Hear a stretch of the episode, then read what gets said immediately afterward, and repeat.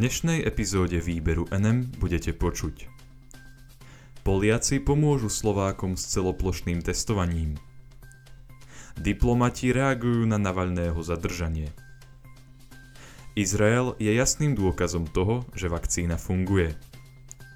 Policajt prichytil chudobnú ženu pri krádeži, daroval jej poukážku na nákup jedla v hodnote 250 dolárov. Prajem vám príjemné počúvanie.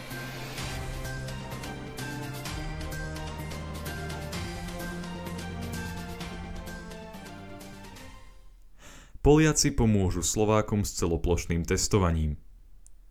Práve som od poľského premiéra Mateusa Moravieckého dostal ponuku na pomocnú ruku pri celoslovenskom screeningovom testovaní. 200 poľských lekárov a zdravotníkov je pripravených cez víkend prísť a pomôcť. Mateus ďakuje si Barzo v mene všetkých ľudí na Slovensku, ktorí považujú Poľsko nielen za svojho suseda, ale aj dobrého brata.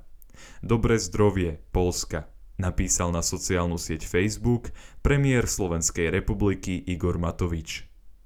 Slovensko sa tak pri plánovanom ďalšom celoplošnom testovaní znovu dočká pomoci zo zahraničia.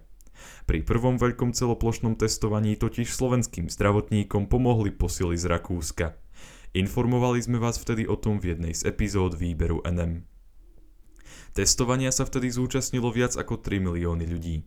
O ďalšom celoplošnom testovaní slovenská vláda rozhodla po rokovaní uprostred januára. Vláda sa dohodla na tom, že testovanie sa uskutoční od 18. do 26. januára 2021. Slovensko sa následne rozdelí na 36 okresov s lepšími výsledkami a 37 okresov s horšími výsledkami. V okresoch s horšími výsledkami sa bude plošné testovanie opakovať. Od 27. januára do 7. februára budete na to, aby ste mohli výjsť domu, hoc aj do prírody, potrebovať negatívny antigénový alebo PCR test. Diskusia, ktorá prebehla počas rokovania vlády, viedla k tomu, že toto nariadenie sa týka iba ľudí od 15 do 65 rokov.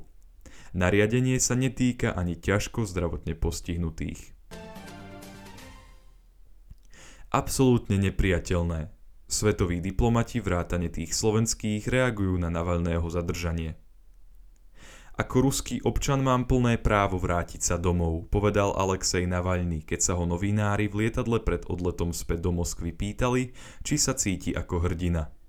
Keď sa ho neskôr tí istí novinári opýtali, či sa nebojí toho, že ho ruská policia okamžite po návrate do Ruska zatkne, povedal, že to je nemožné. V lietadle v Berlíne sedel 5 mesiacov po otrave novičkom, kvôli ktorej sa na Sibíri ocitol v kóme. Po tejto otrave ho v bezvedomí na žiadosť jeho rodiny previezli do Nemecka, kde sa ocitol pod lekárskym dohľadom.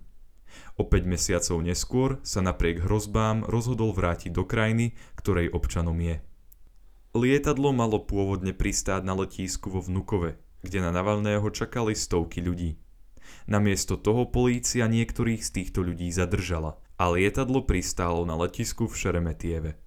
Ruská polícia Navalného takmer bezprostredne po prílete zadržala. Už počas pasovej kontroly ho oddelila od jeho manželky a odviedla preč. Nemohli s ním ísť ani jeho právnici. Som absolútne šťastný, že som dorazil. Je to môj najlepší deň za posledných 5 mesiacov. Toto je môj domov. Nebojím sa, viem, že mám pravdu. Trestné stíhania vedené proti mne sú vykonštruované. Povedal Navalny ešte pred pasovou kontrolou. Toto zadržanie okamžite okomentovali diplomati z celého sveta. Natália Sviangová, riaditeľka moskovskej kancelárie Amnesty International, napísala Zatknutie Alexia Navalného je ďalším dôkazom toho, že ruské úrady sa ho snažia umlčať. Zatknutie iba počiarkuje potrebu vyšetrenia obvinení, že bol otrávený štátnymi agentmi konajúcimi na príkaz z najvyšších úrovní. Navalného Amnesty International navyše označila za väzna svedomia. Zadržanie Navalného ruskými úradmi je absolútne nepriateľné. Žiadame jeho okamžité prepustenie. Európska únia by mala konať rýchlo.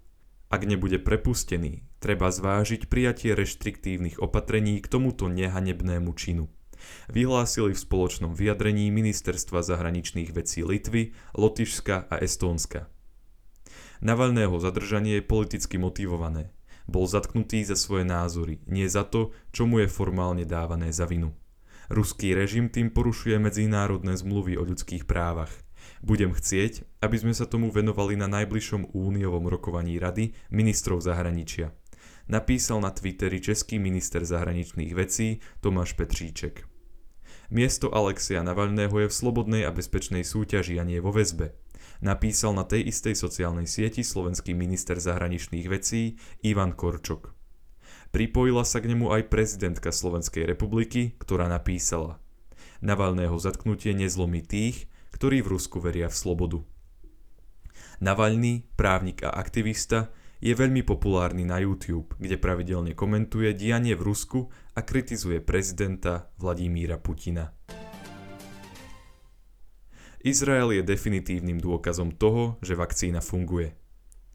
Denník ZME informoval o tom, že mesiac po začatí hromadného očkovania proti chorobe COVID-19 v Izraeli sa počet nakazených v krajine veľmi výrazne znížil. Vďaka svojej štúdii na to prišla tamojšia najväčšia poisťovňa Klalit. Táto štúdia porovnávala vzorku približne 200 tisíc ľudí starších ako 60 rokov, ktorí boli zaočkovaní, s rovnako veľkou skupinou ľudí, ktorí zaočkovaní neboli. Podiel pozitívne testovaných, či už príznakových alebo bezpríznakových, bol v zaočkovanej skupine o 33% nižší než v skupine, ktorú tvorili dosiaľ nezaočkovaní ľudia. Povedal Rand Balicer, muž, ktorý pracuje pre poisťovňu Klalit v oblasti verejného zdravia. Ide podľa neho o povzbudivý výsledok. Ukazuje totiž, že očkovacia látka je účinná aj pre starších ľudí. Pre Izrael ide o povzbudivú správu. Jeho vakcinačná stratégia bola totiž naplánovaná tak, že v súčasnosti má Izrael zaočkovaných už 75% všetkých obyvateľov nad 65 rokov.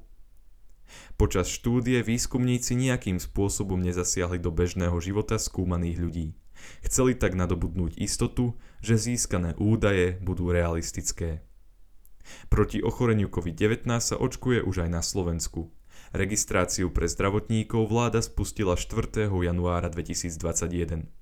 Počas prvej etapy očkovania budú zaočkovaní zdravotníci, zamestnanci domovov sociálnych služieb a ľudia z kritickej infraštruktúry. Policajt prichytil chudobnú ženu pri krádeži. Daroval jej poukážku na nákup jedla v hodnote 250 dolárov.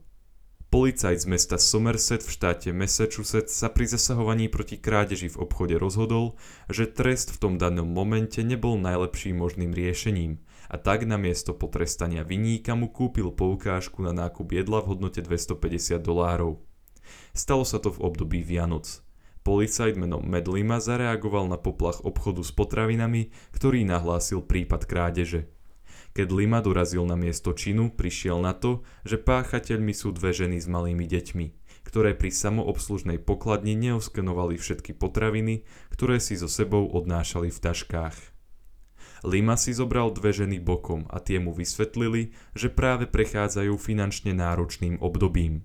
A preto sa pokúsili niečo z obchodu ukradnúť, aby mohli deťom, ktoré s nimi boli, pripraviť plnohodnotnú vianočnú večeru. Policajt sa následne rozhodol, že udalosť dokumentuje, ale neudelí dvom páchateľkám žiaden trest. Mal totiž pochopenie pre ich situáciu a tak sa rozhodol celý problém vyriešiť inak. Tie dve deti mi pripomenuli moje vlastné deti a preto som sa rozhodol konať, povedal pre lokálnu pobočku stanice NBC Lima.